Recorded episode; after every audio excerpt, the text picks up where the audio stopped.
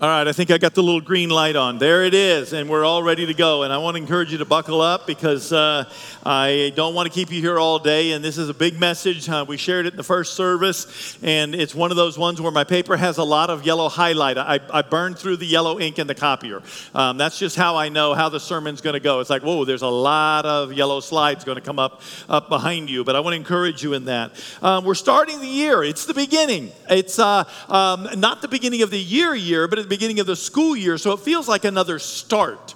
And so, as we kick off this part of the year, I want to stop and say, why do we do the things that we do? And, and kind of who are we? Not who are we as the vineyard, but who are we as Christian people? And if we are Christian people and Christ lives inside of us, then what does it mean for us to go outside of these walls and exist? Okay? So let me take you to the book of Matthew. I'm going to I'm to read out of this thing. This is called a Bible. Um, you might have one of these at home. You, you might not. If you don't see me, we'll hook you up. Um, you're always welcome to bring it into this building. Um, I keep mine here here except for the ones I have at home. It's always going to show up up there, and you can do that. But I want to take you to the eighth chapter, excuse me, um, yeah, to the eighth chapter of the book of Matthew, beginning in verse one. I only want to share four verses with you, and I want to talk to you just a little bit what, about what I believe the Lord is saying that we need to hear today as a congregation in central Kentucky.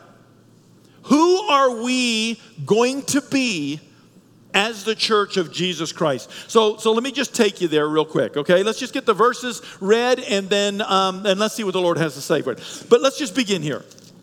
When he, that will be Jesus, when he came down from the mountainside, large crowds followed him. And a man with leprosy came and knelt before him and said, Lord, if you are willing, you can make me clean. Really need you to key in on that right there. Lord, if you are willing, you can make me clean. And Jesus, circle this if you brought one of these, reached out his hand and touched the man.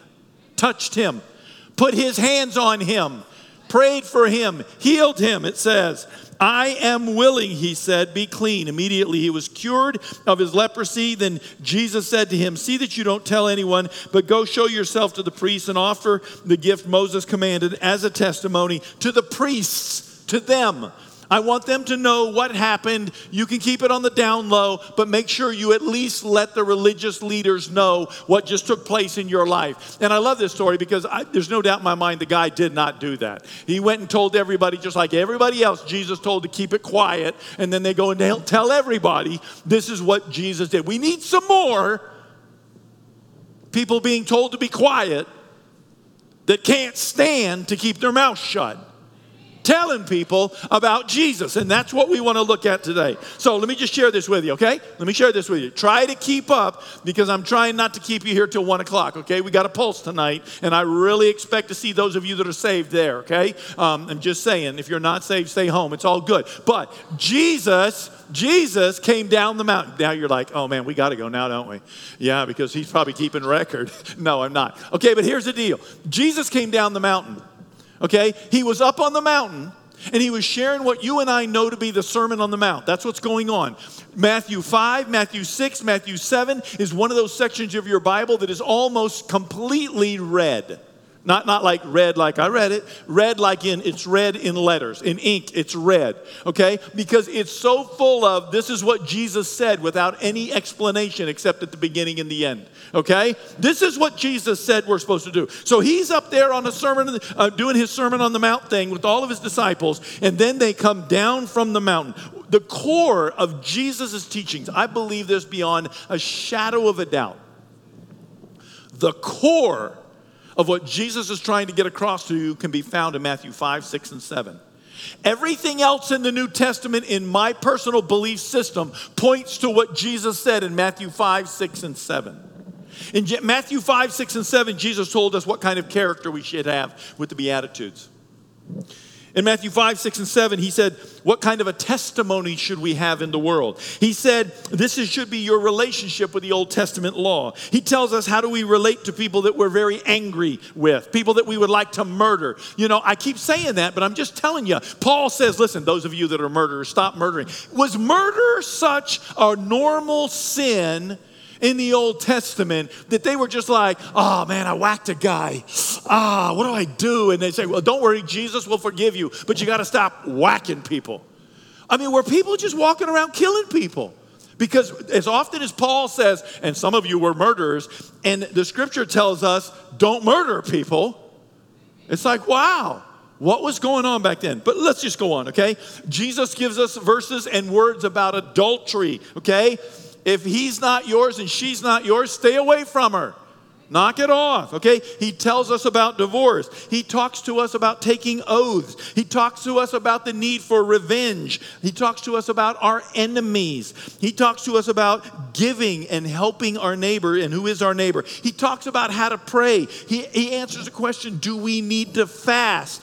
He talks about a purpose. Jesus, what do you want me to do? Why am I on this earth? He talks to us about our need for food and clothes and housing. He talks to us about being judgmental he talks to us about um, the fact that we are in need of Jesus. He talks to us about the way to heaven. He talks to us about the need to produce fruit. He talks to us about the fact in Matthew 7 that not everybody's going to heaven that says, Lord, Lord. And he says, and don't be ignorant of these words of mine because I'm telling you right now, the storms will come. And if you put these words into action, you will be saved. From now on, after you've read Matthew 5, 6, and 7, then you're reading Peter or Paul or, or John or maybe just a little bit of Jude, because Jude only put a little bit in there, okay? And you're reading a little bit of these books and you're like, huh, I wonder what these people mean because Jesus said this, but they said that. Let me just share something with you. Jesus did not preach John, he did not preach Peter, he did not preach Paul, and he did not preach Jude. They preached Jesus. So if you have some confusion about what the Bible says about what the Bible says, then you go back and look what Jesus said first because these guys are trying to help you understand Jesus and what it means. And so I want to encourage you to be aware of that. Here's another thing that I want to share with you. As you're reading along in your Bible, I would dare tell you this that the single most simple reading of your Bible is probably what your Bible is trying to get across to you. I really believe. I've had people come up and say, Hey, Pastor Joe, have you ever read all the 316s in the Bible? Do you think there's a secret code in there? It's like, No. There's a whole book called Revelation. The Lord's trying to let us know what's going on. He's trying to give us the what's what about the kingdom of heaven on the earth. He's not trying to hide anything. He want, doesn't want us to hide it under a bushel basket. He doesn't want to hide it in His Word. But at the end of the day, we go to the Scripture and we say, hey, what is it that's going on here?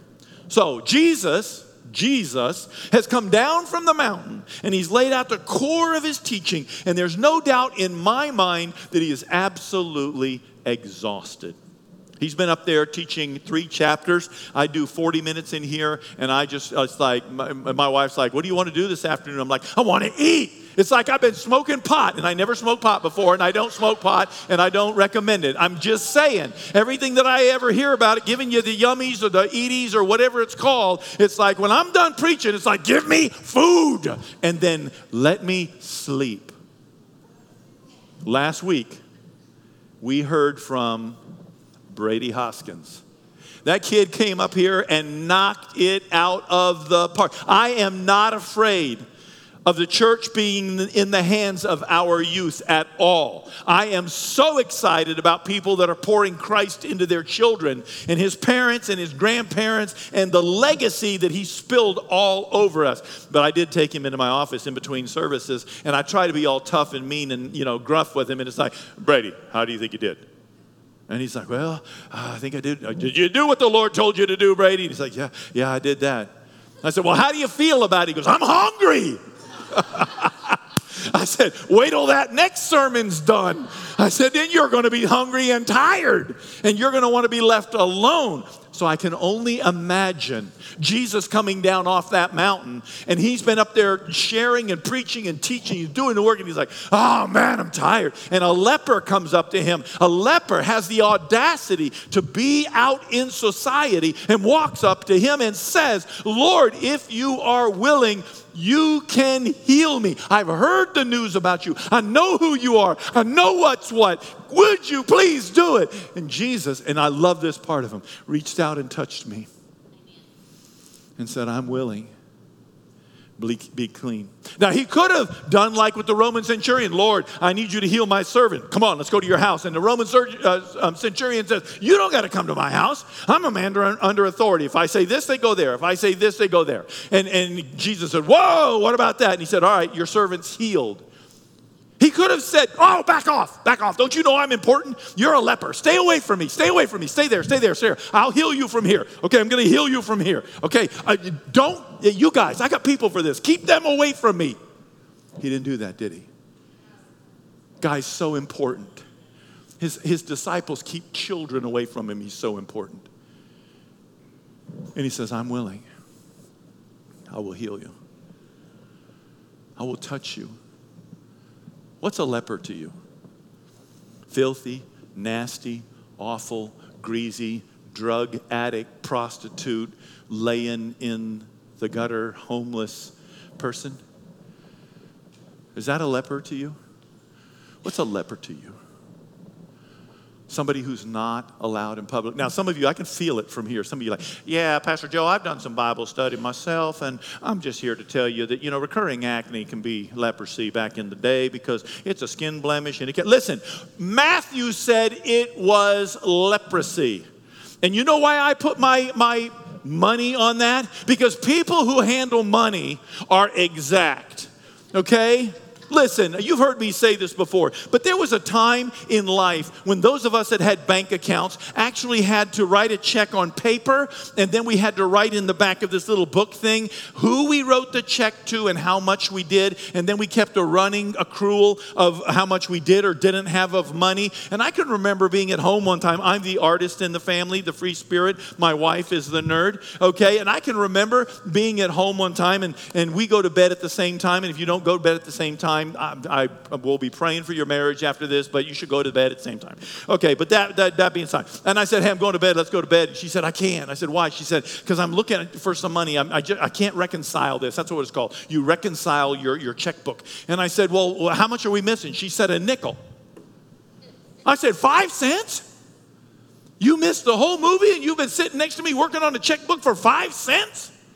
She said, Yeah, it's got to add up. It's got to be right. I said, I'll give you 25 cents to come to bed with me. Okay, don't take that any further than you need to, okay? We were married, we had a license. I'm just saying. And she goes, It doesn't work that way.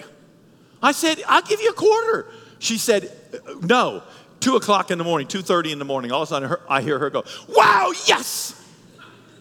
And I wake up and I really didn't want to. And I said, Well, yes, what? And she said, I found the nickel.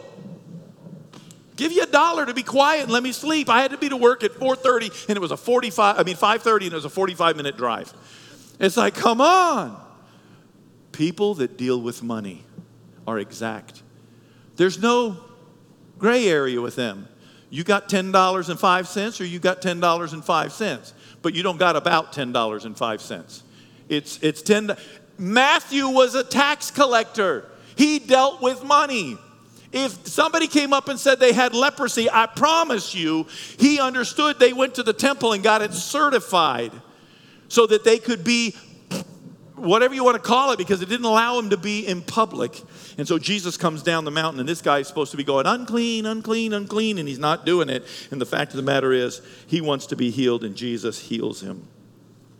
The book of Leviticus says this about um, leprosy anybody with such a defiling, defiling disease must wear torn clothes. Psh, tear your clothes for no good reason except that you're diseased. Tear your clothes. Okay? You have to let your hair become unkempt. That means don't wash it, don't comb it, don't take care of it. You got to look you got to look nasty. Cover the lower part of your face face with a cloth and cry out, unclean, unclean, as you walk along. As long as they have this disease, they remain unclean and they must live alone and stay outside the camp. See? You're not allowed to be in society. And so here was this guy walking up to Jesus, violating all the cleanliness rules and the health rules of Israel from 613 commandments in the Old Testament that God laid down to Moses, but God still laid them down to Moses. And here they are, and this guy is violating them, walking up to Jesus, getting everybody infected. This is the law, people. Jesus had an obligation to have that man stoned. You know how I know that? Because in the Old Testament, when Moses took the children out of the wilderness, a man that picked up sticks on the Sabbath had to be stoned. And this is a lot more serious than that. And yet, the God who handed down 613 commandments of the law stood in front of this leper and said, I am willing. I will heal you. And he did it. You ever felt like a leper? You ever been in a situation where you felt dirty, unclean? Maybe you didn't have leprosy. Maybe you were a sexually immoral person, or maybe you were just filthy, or, or maybe it was just, you know, some attitude that you had. Or, but you ever, you ever felt like a leper? Nobody invited you to the party. Nobody welcomed you into the circle. Nobody wanted you in their small group. Nobody invited you to go out to dinner. Nobody picked you for whatever reason it was. Have you ever felt like the leper? If they just knew this about me, they wouldn't want to be around me. I have sin in my life and they might see it. I don't know what to do about this, Lord. Shift gears for just a minute. Some of you might know that I love dogs. Um, some of you might think I have a sickness. I'm a leper. There it is. I said it. I do have dogs, and I do love them, and they are amazing, and this is them. These are my dogs. That's uh, Sophie down on the lower left. Sophie, we just imported three months ago from Serbia. That's Frank. I don't care what you say about your dog. Frank is the man. Okay? Next to Frank is Lola, sweetest dog you ever met in your whole life. And next to her is Nina. Nina's from Spain. She was born in Barcelona. We imported her. Um, and so I'm not here to brag. I'm, I'm just here to say these, believe it or not, are some very, very expensive dogs. It, I have had people tell me how stupid I was for spending that amount of money on those four dogs. You are out of your ever loving mind. It is absurd. What kind of person does this? You're going to be in the poorhouse. You're going to, that's fine as long as I can be with them and my wife. But that's the truth. And just for the record, that's what I feed them. It's gold. The people that make it think it's gold, um, but it is. Um, I feed them more than five pound bags. I buy 30 pounds at a time. It costs about uh, $63 a bag. I go through about, I don't know, a bag and a half a week. Maybe not quite that much, maybe five bags a month, whatever that comes out to. They, they eat food, they're big. Frank weighs 112 pounds. Nina weighs about 95. I mean, uh, Lola weighs about 95, and they look like cattle inside my house. Um, and they live inside my house. I love those dogs. We do life together. They are some absolutely amazing guys. They are super high caliber. Um, as a matter of fact, Nina, the one from Barcelona, her dad is the 2015 world champion. Okay? So now you're going, oh, I know about what he paid for that dog. Holy cow. Could have bought a Camry, a used one, but still a Camry. I could have, really. And it's just like, whoa. I don't say all that for, to say, oh, Joe, look at his dogs. I say that to say I have some very high caliber dogs. I feed them some very, very high caliber um, food. They are incredibly pedigreed. They are amazing, and they make stink, a poop that really stinks. You can't hide it. They make gas that will drive you out of a room. I've had members of the board of this church get up and walk out of the room before because one of them was laying in there and he turned around and said, Man! And I said, It's okay, it'll go away in a half hour or so. but you know what I found out? You can't tell the difference between my dogs and a shelter dog's poop. It all stinks just the same. Sin, like stink, doesn't care about your pedigree. Not at all. So, as you and I go through life and as we say, what does it mean for us to be a Christian? This is what we're trying to get across here, and we have been for the last 14 years. The problem is that you and I are all sinners. Every single one of us. I had a man tell me once, Yeah, I'm just a bad Christian. There's no such thing as a bad Christian. You either are or you aren't. Doesn't mean you're perfect, doesn't mean you're without fault, doesn't mean you don't struggle. It just means you've surrendered your life to Jesus and you're struggling with your feet pointed toward the cross and you're doing your best to crawl that way or run that way, jog, whatever it takes, you're trying to get close to Jesus and you're struggling. You're still a human being. It's like when somebody said, um, I'm a little bit pregnant. No, no, no, no. You're either pregnant or you're not pregnant, okay? There's no little bit and there's no almost. It's a yes or a no, okay? Same way with us understanding are we Christians? And Paul says this about us being sinners For all have sinned and fallen short of the glory of God and are justified freely by his grace through the redemption of Christ Jesus. And we don't like people to call us sinners, do we? Because I'm not as bad as that guy. But you know what? My poop still stinks. It still stinks. John says if we claim to be without sin, not used to be a sinner, John says if we claim to be without sin right now, we deceive ourselves. We're liars and the truth is not in us. If we confess our sins, He's faithful and just and will forgive us from our sins and cleanse us, purify us from all unrighteousness. If we claim we have not sinned, we make Christ out to be a liar, and His word is not in us. We are sinners.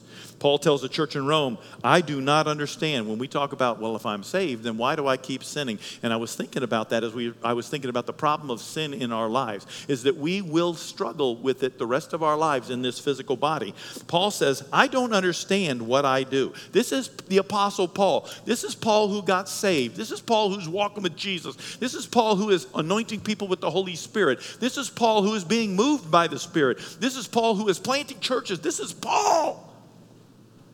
And he says, I don't know why I understand what I do. For what I want to do, I don't do, but what I hate, I do. And if I do what I don't want to do, I agree that the law is good, all 613 commandments. As it is, it is no longer myself who do it, but it is a sin living inside of me. For I know that good itself does not dwell in me, that is, in my sinful nature. For I have the desire to do what is good, but I can't carry it out. For I do not do the good I want to do, but the evil I don't want to do. Ah, he puts a hyphen in there, at least we did. I don't do this. I keep, excuse me, I keep doing.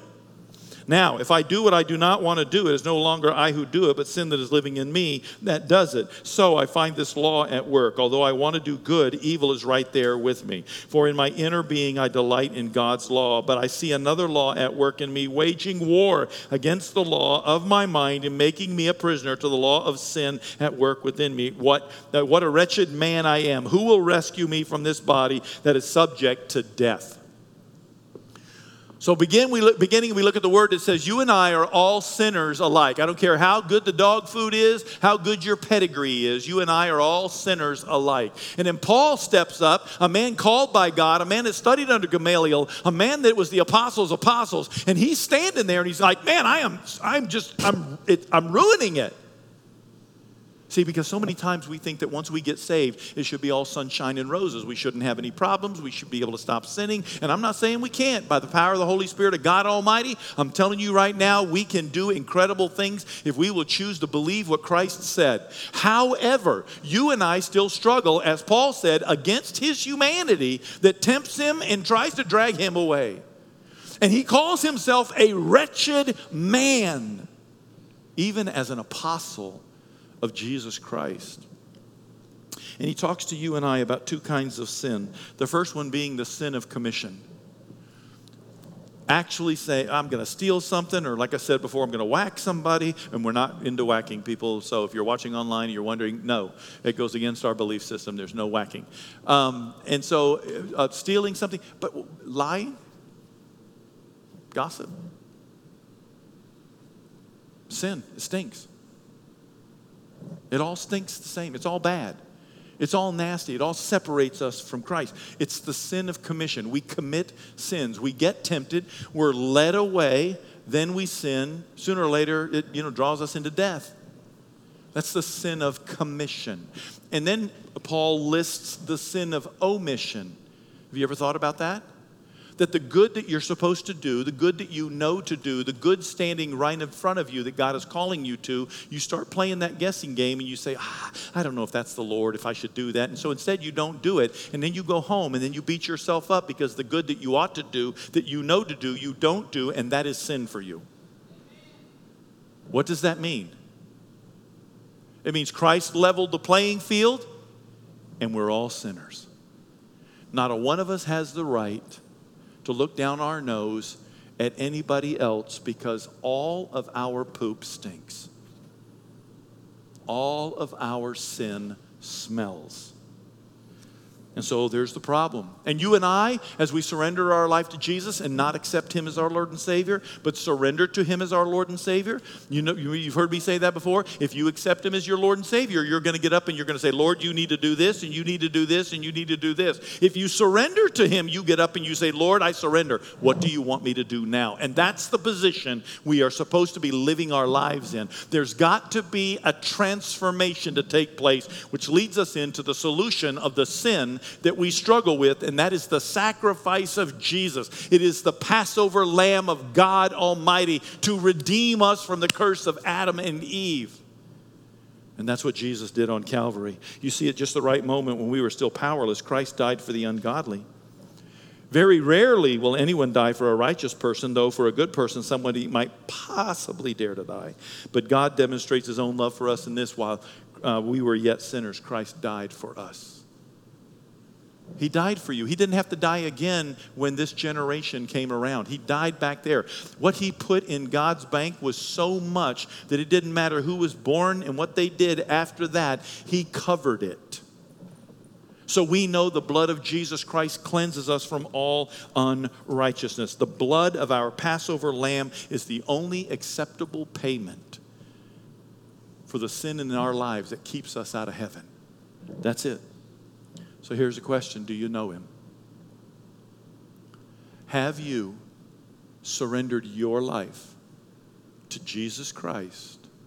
And in getting back up, have you said, What do you want me to do now, Lord? Or did you get up saying, God, let me tell you what you need to do? Is that what's going on? Because the next thing that happens is you get invited into the mission we go from recognizing that we're sinners to the saving grace of Jesus' willingness to shed his blood on our behalf. But more than that, the church wasn't built on the shed blood of Jesus, believe it or not. That was important to pay for the debt. But if there was no resurrection, then we are the worst of all people. We have no hope. But see, what the church preached 2,000 years ago was this dude was raised from the dead three days later, just like he said he was gonna. And people saw him walking around. He met with his disciples and 500 other people over and over again before he left to go to heaven to prepare a place for us. Therefore, this world we live in is not all that there is. We're just here to do the work of the kingdom of God until He calls us home. The goal is not to stay on the planet. The goal is to live our lives in such a way that when we meet Him face to face, He says, Well done, my good and faithful servant. And not live our lives trying to stay here. Believe it or not, going home is the blessing.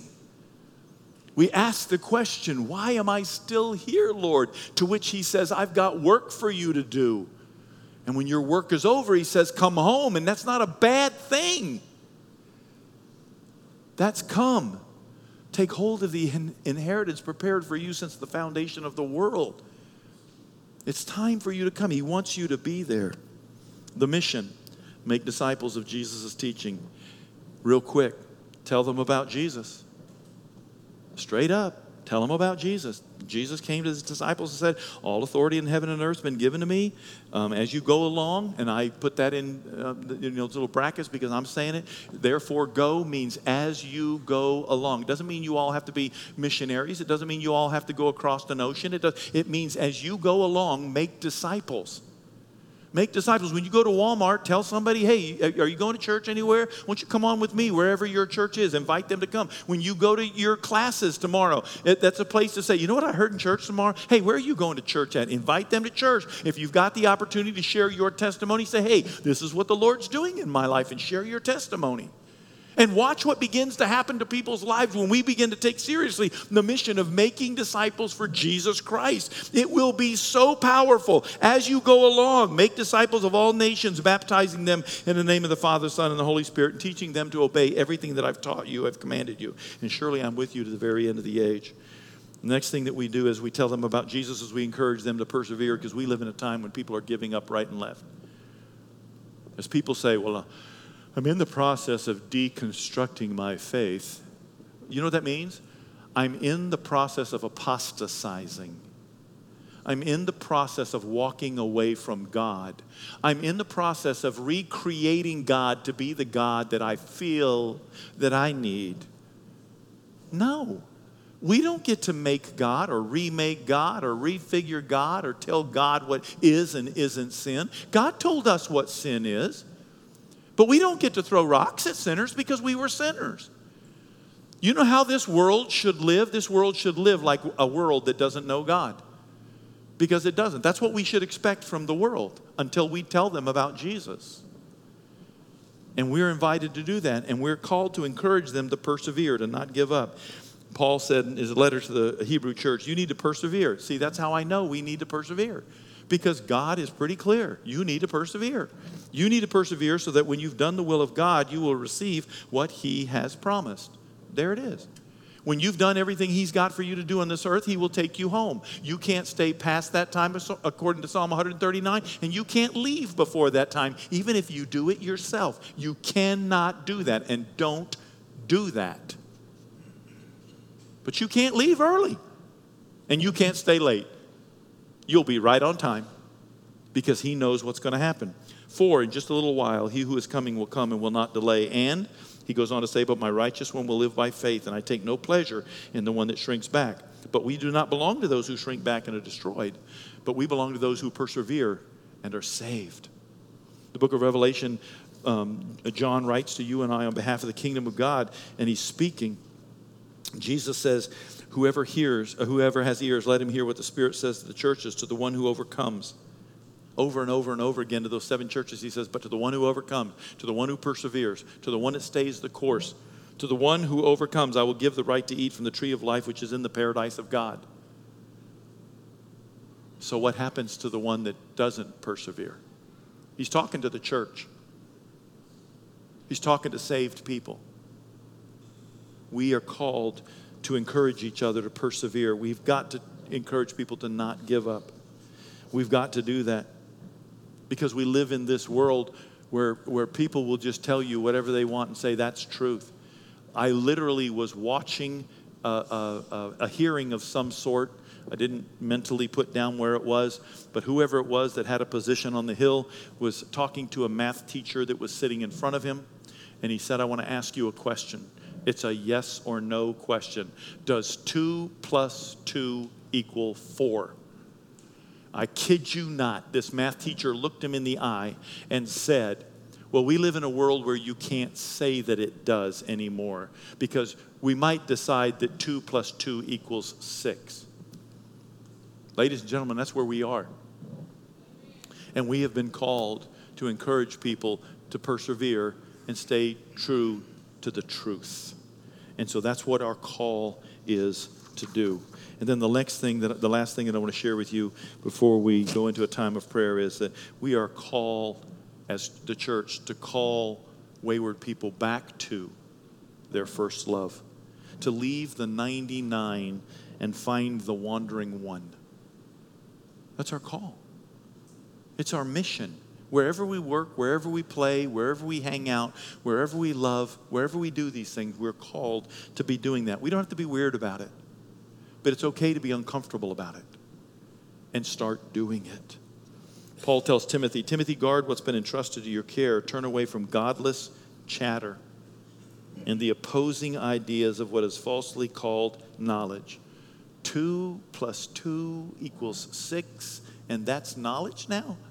Really? And you've seen even more horrific ex- experiences, or examples, I'm sorry, examples. It's, it's awful which some have professed and in doing so have wandered, abandoned the faith. Um, with, from the faith, the grace and grace be with you all. We live in a world right now of predators that are out there. I was looking at the, the animal kingdom. You know, sharks will eat other sharks,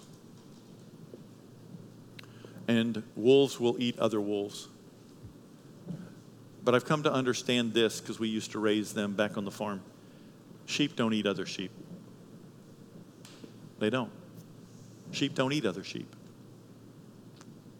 The fact of the matter is, you and I are called to be doing something different. We are the sheep of the Lord, and those are His words, not mine. We've been given the ministry of reconciliation, restoring sinners, not celebrating sin. But here's the deal, and I need this to land very gently and subtly and specifically on your shoulders. When a sinner repents, God's forgiveness is already there, and we rejoice and we walk with them. We don't abandon sinners because they sin. We don't abandon Christian people in our midst that sin.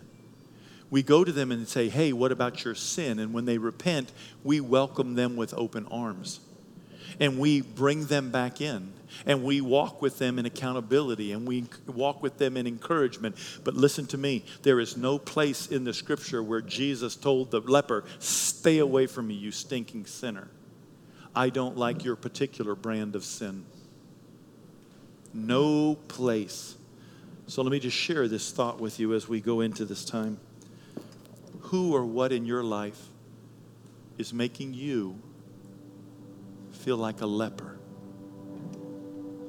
Because I can tell you right now, Jesus loves you. And I can tell you right now, He said, and I think we can lean into it, that He's willing we can come close and we don't have to live in fear of other lepers. We're supposed to be bringing the healing. The one thing that Jesus has made perfectly clear to me, and in 12 more days, I will celebrate 30 years of ministry, full time ministry. The one thing that He's made clear to me in all of that is that Jesus is perfectly willing to touch me. He is perfectly willing to love me. He is perfectly willing to heal me. He is perfectly willing to sit down and eat with me. He is willing to provide for me. He is willing to interact with me. He is willing to make room for me in his immediate circle. He is willing to challenge me in my life and lifestyle. He is willing to forgive me of all the dirty, nasty, unclean things that I or anybody else on this planet can do because my Lord is willing. Let me say this if Jesus lives inside of you, then there can be no other response to the lepers in our midst and in our community. I had the opportunity to ride along with a police officer one time um, a couple of months ago. It was after dark, and I'm just telling you, I believe in police officers, law enforcement agencies. We celebrate them. We don't throw rocks at them. You get behind them. When you're sleeping, you don't know what's going on out there, and it gets pretty ugly.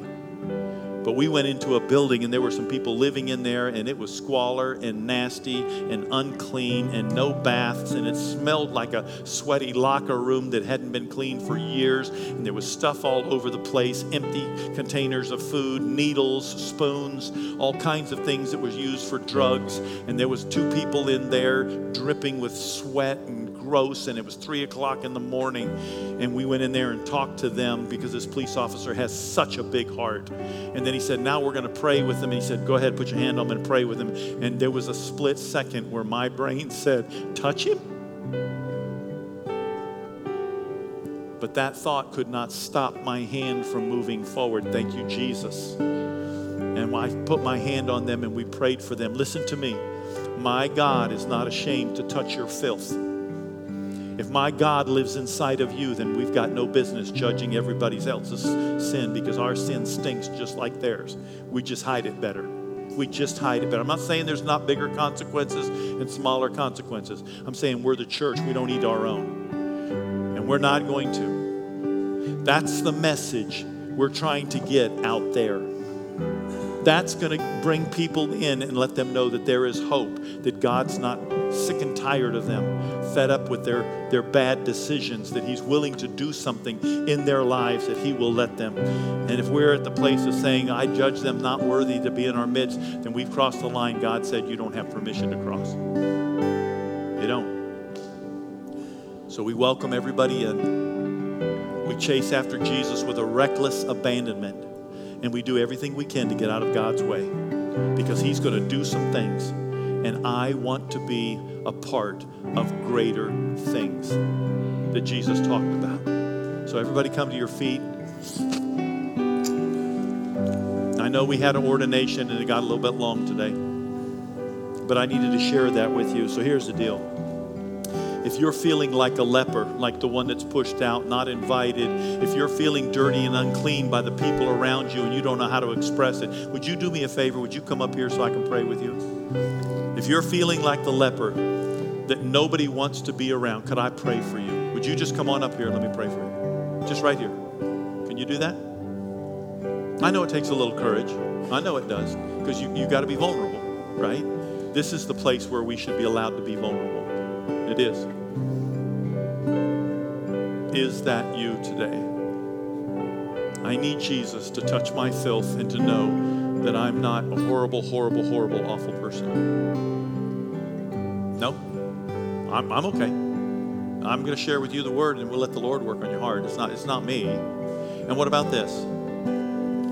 You know you've been keeping some lepers at bay and you need to repent from that. You've not forgiven people. You know, the scripture tells us, and I didn't get to read it in here, that if we don't forgive other people, we're not going to be forgiven. And so you're going to have to deal with that as you process the idea that you've surrendered your life to Jesus, but you're, you're living in unforgiveness. And I'm not, I'm not trying to throw a rock at you. I'm just saying there's a place where I need you to process that. And if you're here and you're saying, wow, there's a person in my life that I'm having such a hard time forgiving, can we please pray for you? Could you come up over here? I'm not going to ask you to share anything, no microphones. I just want the opportunity to pray for you. We want people to pray for you. There you go. It takes a little courage. Good for you. Hey, nobody gets help that doesn't come to Jesus. You know?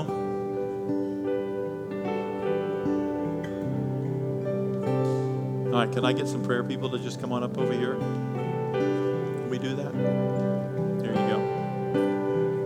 Just going to invite you to pray with me, and we're going to go into this last song and we're going to zoom on out of here. But let's just pray.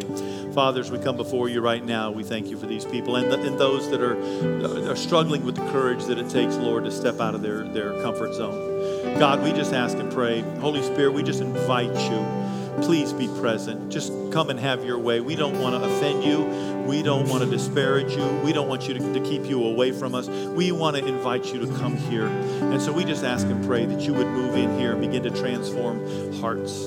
Begin to change that which was so painful into something that can bring you glory, God, and, and if possible, to bring resolution to it so that they can move on. Father, we thank you and praise you for the ministry that you're going to do right here. If there are prayer people in here, clearly I need you up here right now, even if you're not on today. So just get out of your comfort zone and come on over here. There you go. Father, we want to continue to pray and just invite you to do something here in just a miraculous way because sometimes the pain hurts too much. And so we just say, bring your glory, God. Be present in this place in Jesus' holy name. We're going to invite them to keep praying for each other while we move into this psalm right here.